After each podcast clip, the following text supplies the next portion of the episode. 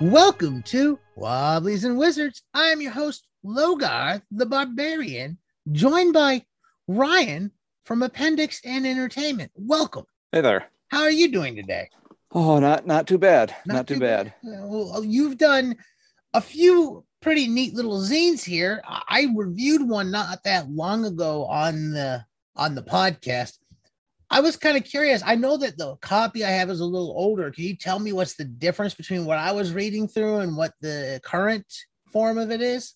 Um, uh, so what it looks like you have is probably the second printing, which is the first OSE printing that we did of it. So originally in 2018, we put out Hidden Hand of the Horla as uh, a, a quick and dirty zine. It was strictly, you know, made in my basement, tossed together with a bunch of public domain and uh, and stock art, written for OD&D.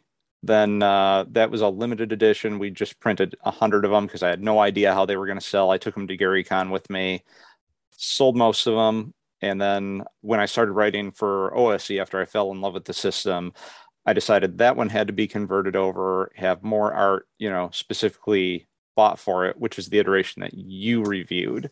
The new uh, the new iteration that went through two printings in a year. Oh my.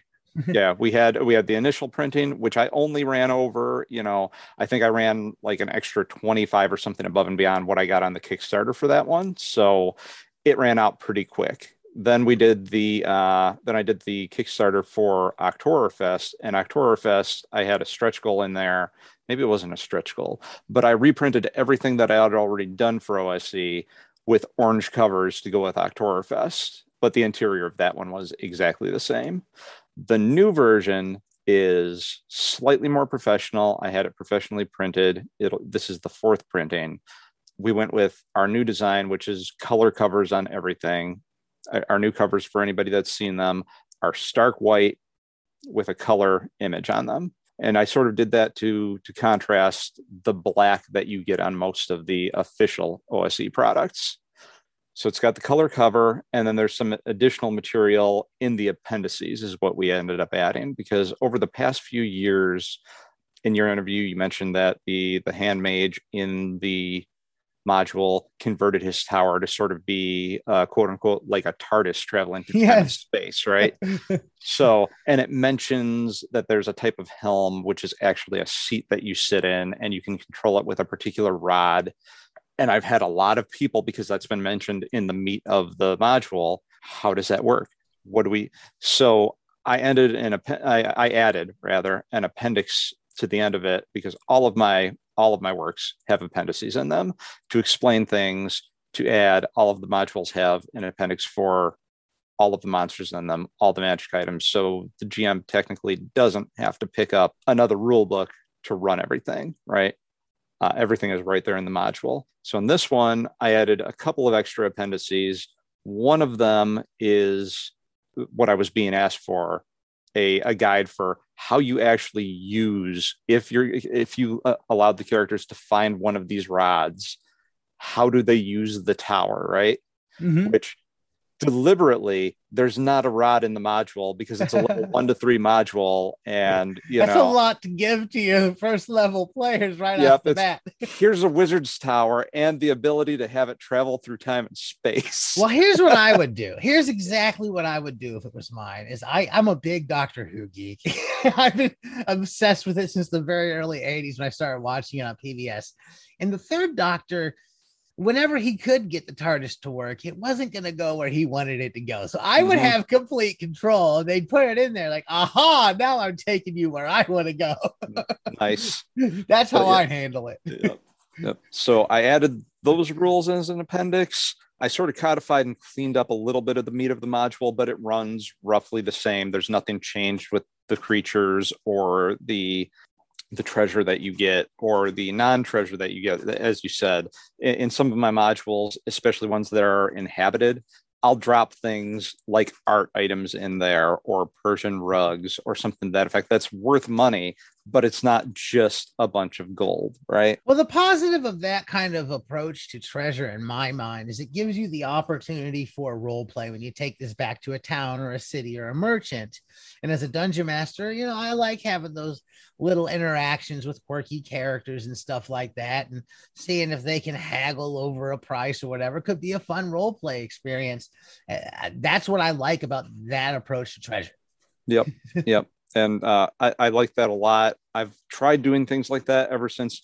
I mean, for years before OSE, I've been playing uh, Castles and Crusades, and one of the oh, things yeah. that I, one of the things I've really liked about Castles and Crusades is their treasure tables have the added portion to have specific art items and artifacts, not as in you know D and D artifacts of power, but a random roll of in this room you find a uh, you find a one foot statue made of mithril with gem eyes so it gives it this value. So it's you get more interesting treasure than just you found 2000 gold pieces you know which is all fine. And you can you can transport a little statue easier than 2000 gold pieces i'd imagine too. Yep yep um, so you know and sometimes it's it's harder to transport things like the the amount of antique furniture that i have in the tower and hidden hand of the horla you know everybody leaves there and goes back to town like we need to hire porters to help us get stuff out here and it's not easy to get that stuff out of there either because hidden hand of the horla you've just got a shaft with a ladder running up and down it to get things through so you have to set up you know it's fun to watch players you know try to get solve things out. too you know yeah. so and and the you know the the uh, things that people come up with sometimes to do things like that can be fun and add to the adventure in some ways, especially when you get a group who doesn't wait until they've cleared that tower before they start doing that. And, you know, um, and things you know, go bad. Yep. Yep the so, goat people. Well, there's a there's a table in there uh, of uh, the goat people and the different yeah, things they can be doing. And yes, as they as this is going on, you can be rolling and things could be changing and evolving through the story. All of my shorter modules have random tables in them like that because I make most of them. I, I run a lot of well pre-COVID. I ran a lot of convention games and a lot of games at local bar game nights here at, at a lot of our local Detroit breweries and you know you typically have about a three or four hour slot. So i started trying to design adventures that because even if you look at the shorter of the old tsr adventures and stuff nothing fits into that short of a time you know and I'm going, man, it, would be nice to have something that really fits into that four hour time slot. So you can almost be guaranteed, even if people are screwing around at the table a little bit in the beginning, you can complete this adventure at the convention and people feel accomplished and feel like they've done something, right? But then there's also, I'm running this thing all the time at conventions because I like it and I know it. So I know I can run this all the time, plus the bar nights around here. And I'm running a thing like 20 times over the course of a couple of years. So I've started dropping random tables into my things, like what have the goat people done in there? Right. And in uh in my latest adventure, The Child Thieves, it's it deals with children being abducted, right? And in the whole dungeon you go into, it's where are the children? What has become of them? So every time somebody plays it, especially for the game master, you're going to get a different experience, even if the players make the same decisions, because you're rolling random tables to see what happened before anybody even got there. So you're always entering a new experience. I like that. I appreciate it. that's pretty good. Yeah, you're right. It is hard to find an adventure you can run as a short one shot. I always have to truncate things. Yep everything I wrote is a one shot. It's like, well, I got to get rid of this, this, and this, and then you yep. like you got to rush a lot of stuff too to make it happen. Yep, and that's why the, uh, all all three of the adventures that I have published use Dyson Logos maps. Um, his commercial art uh, is a commercial that he releases to the public, right? And I try to pick ones that I figure this amount of rooms. I've run games like this already. I should be able to get this out and uh, people should be able to conquer this in a four hour time period, even if they go completely, you know, Off crazy and and explore everything, do everything they possibly can, play with all of the moving parts. Because I, I mean, you've you've read Hidden Hand. Mm-hmm. I like to drop moving parts in there for people to play with and do things with that aren't just standard finding traps, fighting monsters, searching walls. It's here's a crazy mirror that can do this if you interact with it here's i mean some of the traps in there have moving parts like the uh i, I don't want to spoil anything but the the rug in the room in hidden hand you know you can play with that. Oh, you can, oh yeah you, that when you learn about that thing if you haven't conquered the enemies in there you can use that thing to your advantage too you know? Yeah you So, certainly could. I mean I, I that also that that rug might also end up being one of those uh if, if a player, I can see a player party wanting to lug off with that and try to carry it around and use it for all kinds of mischief. uh, yeah. Yep. So there's uh, you know and and you know i like to drop all kinds of moving parts into my things where people can really play around with them and you know and and that's part of the thing that that tower has a moving part where if the players actually found one of those rods you take that thing back there later. And i've had that happen in a convention game because one thing if anybody, if any listeners ever play in a game that I'm running at GaryCon or UCon or one of our local cons or at a bar game or anywhere, I let people bring keep their characters and bring them to anything I'm running publicly anywhere, right? Mhm. So we had a guy, I've got an adventure that hasn't been released, but I was playtesting it before Hidden Hand. Yeah. It's got the hiding place of the rod from Hidden Hand in it, Oh. but nobody knows that. and a guy that plays at all of my games at UCon played two years prior to the release of Hidden Hand of the Horla and brought and had the rod on his character sheet. He goes, Is it this? As a matter of fact, because I'm describing what the rods are supposed to be from the Wizard's journals in Hidden Hand. He goes, Wait, do I have one of those? Is it this? Did I find this in that thing in Fear of the Dark when you play tested that? Like, I, ho- I hope to get that out, by the way, in the next couple of years. That's going to be probably my first mini hex crawl that I release for everybody Oh, cool. is uh, Fear of the Dark. And it, it ties directly to Hidden Hand because they all take place, you know, in my home campaign world and uh, deal with characters that have actually been in my campaign. The Hand Mage was actually one of my characters in a friend's campaign, and he's seen many iterations in other games since. That's cool. I, I have a, I have, a, so I have a question, and, and Yes. specifically with that module. Now, when I was reading through it before I even got to the appendix in, I noticed the phrase "fire walk with me" in there, and it was like "Bing!" Trigger. David Lynch is a huge influence on everything that I do. Now, did I miss any other?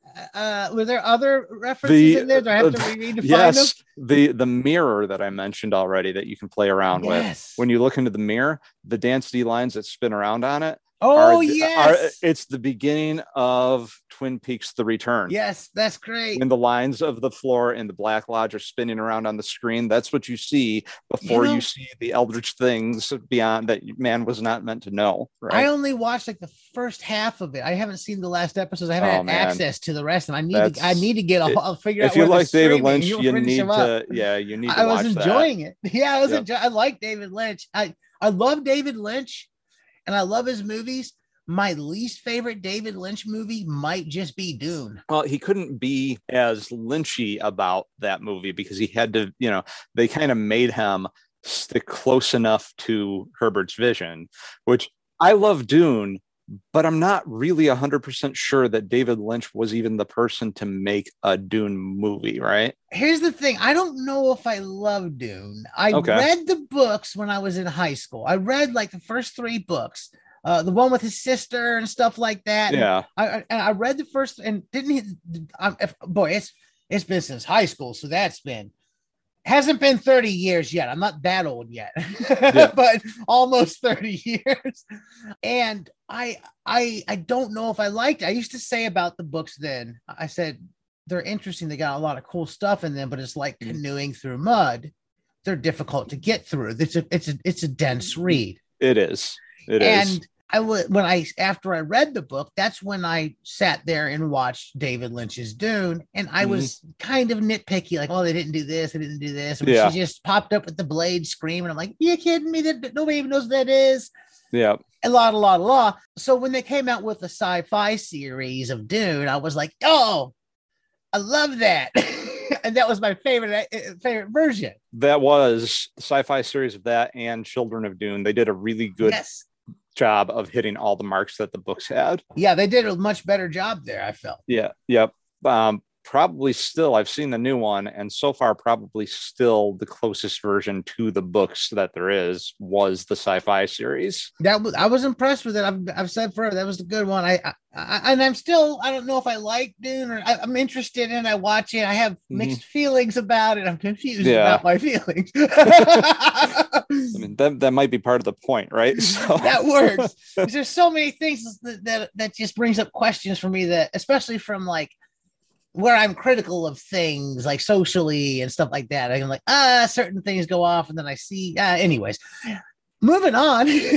My favorite David Lynch movie might not be even the one I think is the best, but it's always been uh, since I've seen it was Blue Velvet. I freaking yes, blew me away when I saw it. yeah, Blue Velvet is a great film. Um, I'm also a fan of Mulholland Drive and uh, and Lost Highway. Um, now, the one I've only seen once and I want to see again was Inland Empire.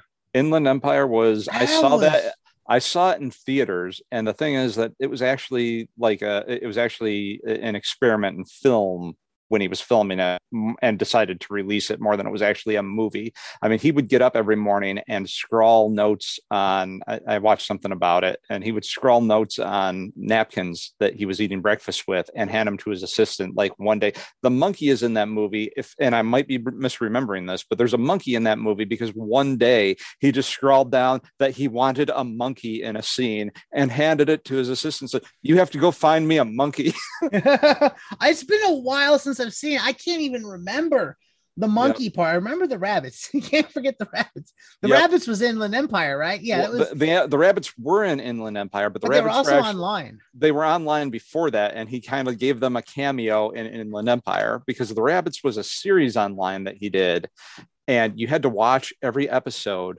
and pull apart. It was a puzzle and you would pull apart what they said, write it down.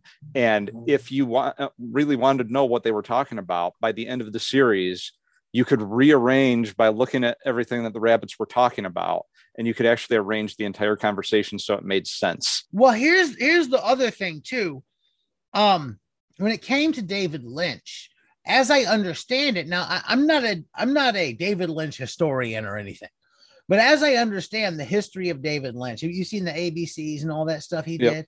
Yep. So apparently he was an artist, like a painter mm-hmm. who got into film trying to find a way to make a more dynamic painting, essentially. And that's what led into his filmmaking as opposed to yep. someone making films for film's sake. So understanding that when approaching some of these movies, there's it makes a little more sense. it, it, does, and it, it makes a lot of sense to me. I I view I'm a big movie buff, a big film guy. A part of that's why Appendix N Entertainment because I wanted to have more in my work showing what influenced what I was doing than just you know just books like the actual Appendix N from the DMG, right? Oh yeah. Um, it's film to me is is potentially the height of all art because you need to make a film you need to have artists of all stripes working on it because you have you have all of the arts working in there. You have uh, you have writers you have actors you have musicians you have uh, you have graphic artists right? You have to have all of the arts working together cohesively to make a film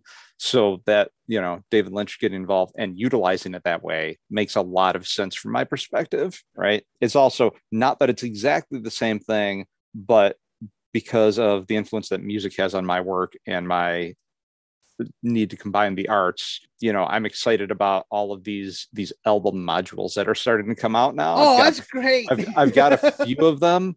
Um, and this is for, for your listeners this is up in the air right now but next year is going to be the fifth anniversary of hidden hand of the horla coming out for the first time. Mm-hmm. i anticipate i'm going to be sold out on the current print run again by then I've been in talks with a couple of musicians about doing an album module version of it for the fifth anniversary. Oh, and that would be cool. If if not, at least a soundtrack vinyl album and and uh, you know digital release to go with the the module itself. We're going to do some sort of special edition sort of thing sometime next year for that. Well, here's my thing when it comes to the albums. I love them, well, especially the the records. Like like they're uh, and it's funny. I don't buy records but when I was growing up, I had tons of records that were given to me from uncles, aunts, grand, mm-hmm. everybody, and, and and some of them are really great, like mm-hmm. amazing mm-hmm. records. And I would buy by the time the 90s came around, I spent a lot of time at flea markets picking these records up for nothing. And uh and I just had from the 80s and 90s just piles of records. I thought like, you know, by the end of the 90s, records were fading. Like even in the 90s, records were a past thing. But I was still mm-hmm. picking them up because it was cheap music. It's like, hey, yep. I got this whole old album for a quarter. Yeah, I'm doing that. yep. And my brother apparently took my record collection, made a massive record collection. I never thought I'd never see them again. He sold his records off. Uh, but a couple years ago, I went to my parents' basement and my brother had returned my old record collection, missing a couple. Re- like there's a few that were probably brought him oh. in some serious money, a oh, couple oh, wow. Johnny Cash records. But so I've still got my records from when I was a child, a huge, nice. massive collection. That's that's and pretty awesome. It like all the stuff that was given to me to like all the punk stuff I picked up back then and everything else. it's funny because today, as we record this, is record store day, and I'm oh, going to be heading out. Yeah, I'm going to be heading out. Um, there's a local record store right here, uh, six miles down the road from me, owned by a former member of the amino acids who. Oh.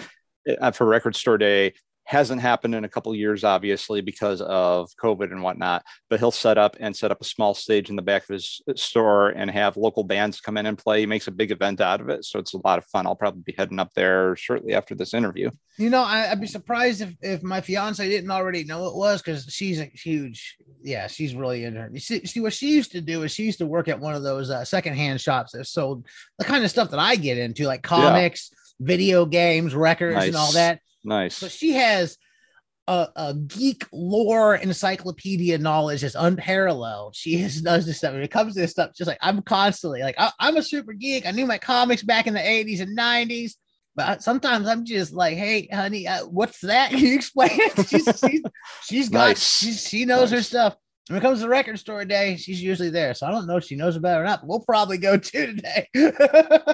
yeah, no, it's it's it's good time and uh, you know, support local art, support local businesses. You know, it's uh especially little indie places like that. That's kind of what I'm about, you know. So oh, yeah. and um, support your indie indie game creators. That's yes. Wobblies and Wizards. We love that. If you guys are putting something out and you're making it because you're passionate about it, yep. this is what you're into. Those are the kinds of folks that I like to talk to. Like I like to, I like yep. to see succeeding in this. I mean, there's a lot of big companies that put stuff out uh, Eh, people gravitate to and there's a really big company that most people go buy from which is eh, they don't need they don't need any more profit. Their shareholders are doing fine. Yeah. Some of the little indie creators even if you're just playing fifth edition there's plenty of people putting out their stuff for fifth edition on their own. You yep. can go pick up their zine. So i'm all yep. about that and, and it's and you might end up with something better because those of us that are indie creators aren't tied to you know the things that the corporate creators are or we have to have it a certain way and it has to fit this mold because we have to release it this way. And we're going to airbrush all of the art that's in here to look the same. And you know you get something that's actually somewhat at least somewhat art on a level right? When oh, you buy from any creator because you're getting something that's more pure and unadulterated. And i might listen to the fans that buy my stuff about what they want to see in a product but I don't, I'm not going to slavishly have to hold to what, you know, anyone except for whoever's got the license to the game that I'm releasing for is telling me, right? Like yeah, I can put out whatever I want. And I don't even typically care about what kind of reviews I get because all of my modules have gotten blasted on 10 foot pole, every single one. It's like he reads the first I few hear pages. that a lot. I hear that a lot from people. Well, he, I don't really go there, but I hear that he's he's got a, he's got very specific standards, and if you don't hit them within the first few pages, you're done, right? So I'm not I'm not looking here here at at, at, at I almost called this I almost called Wobblies and Wizards the name of my old website.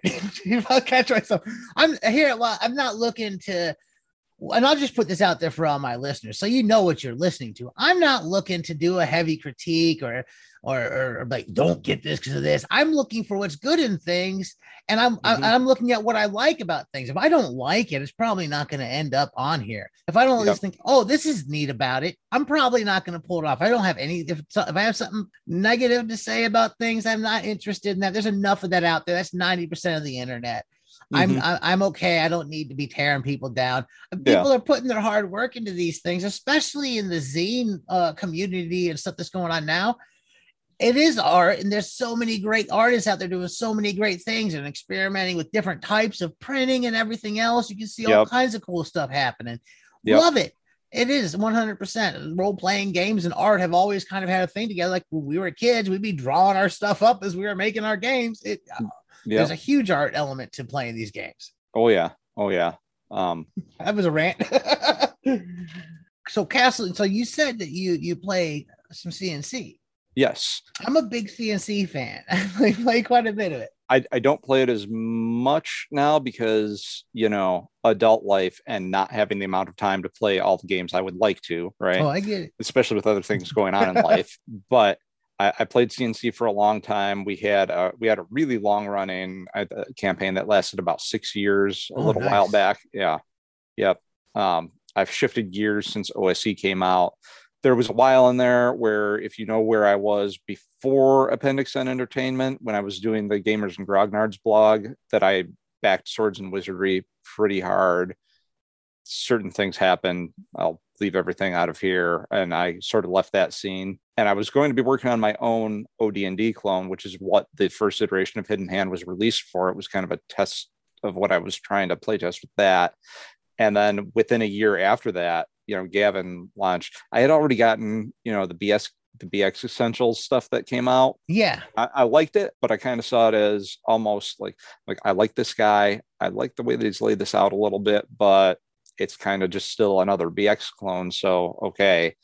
And then when he started kickstarting OSE with everything he was doing for it, uh, you know, he launched some of what I liked about Swords and Wizardry into it, which a part of that was having the option for ascending a, AC because there's a lot of modern gamers I run into that just won't play something that has descending AC, right?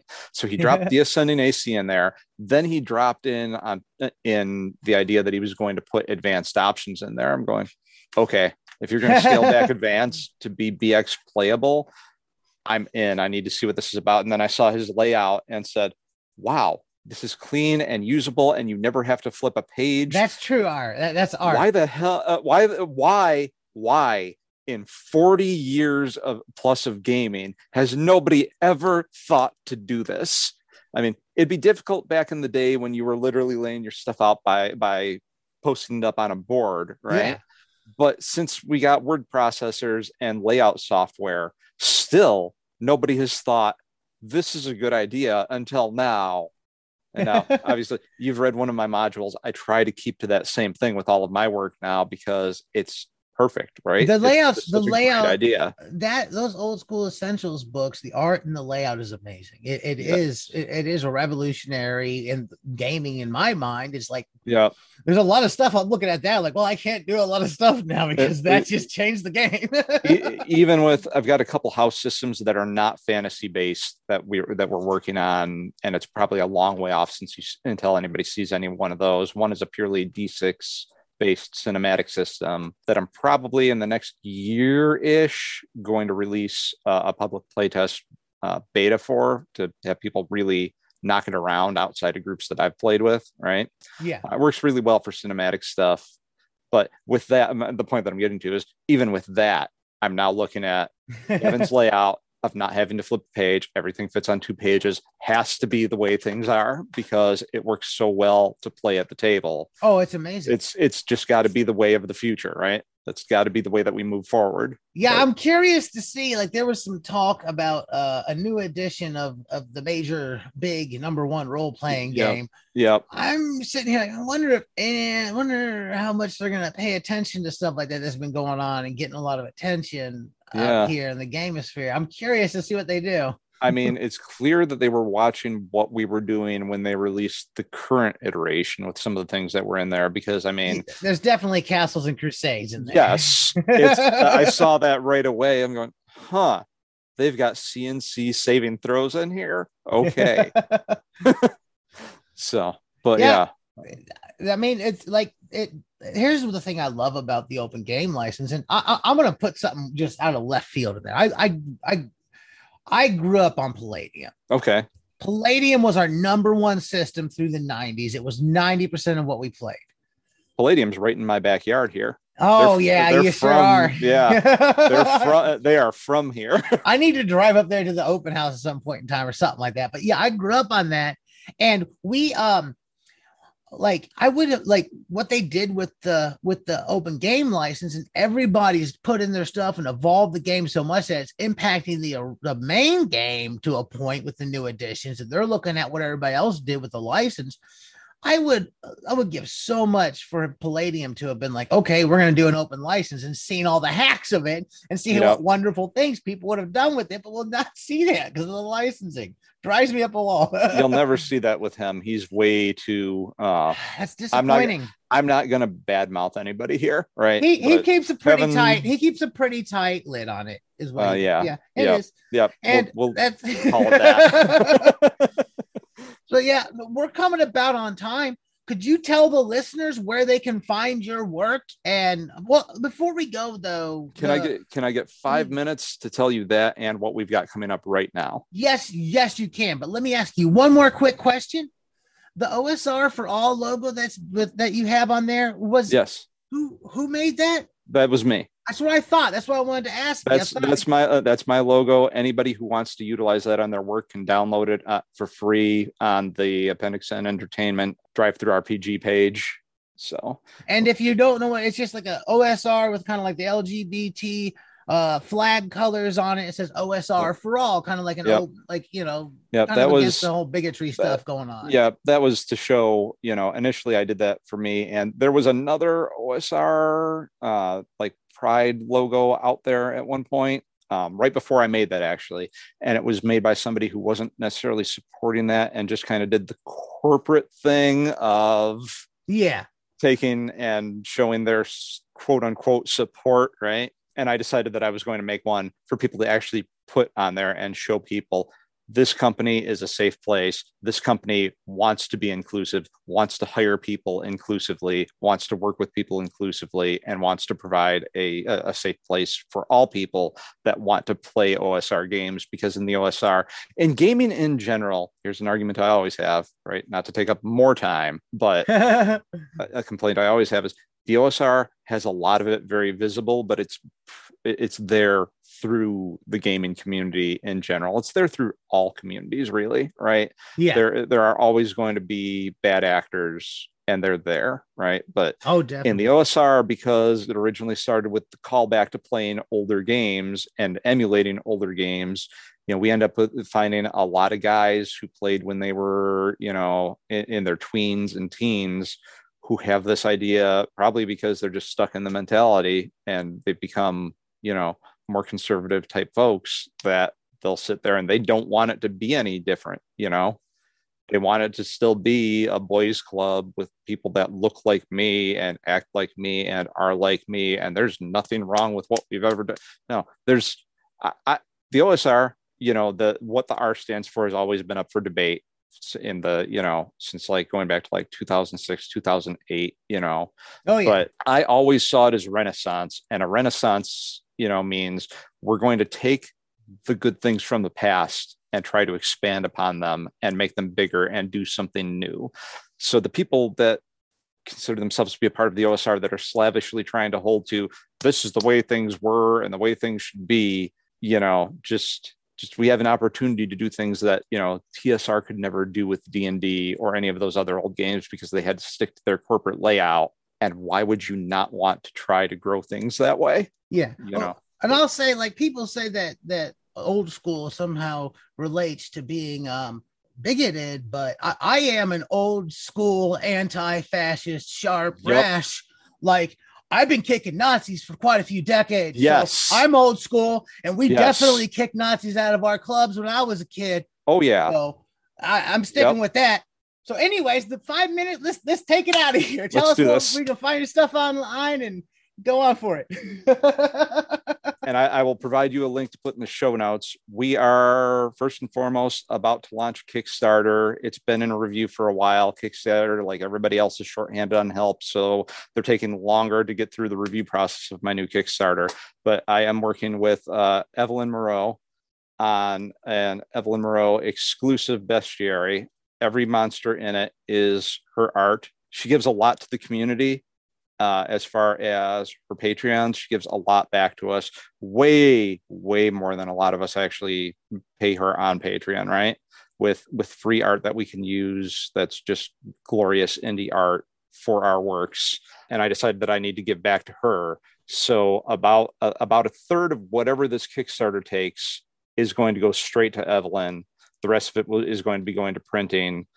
I'm hoping it gets big enough that this bestiary can actually be our first hardcover because I would love to oh, have a, cool. a, a, a, hardcover bestiary out there, right? It's going to have all kinds of wild monsters. I've been sharing some of it around on Facebook while I'm waiting for the thing to be approved, but I will I will share that link with you when I get approved here.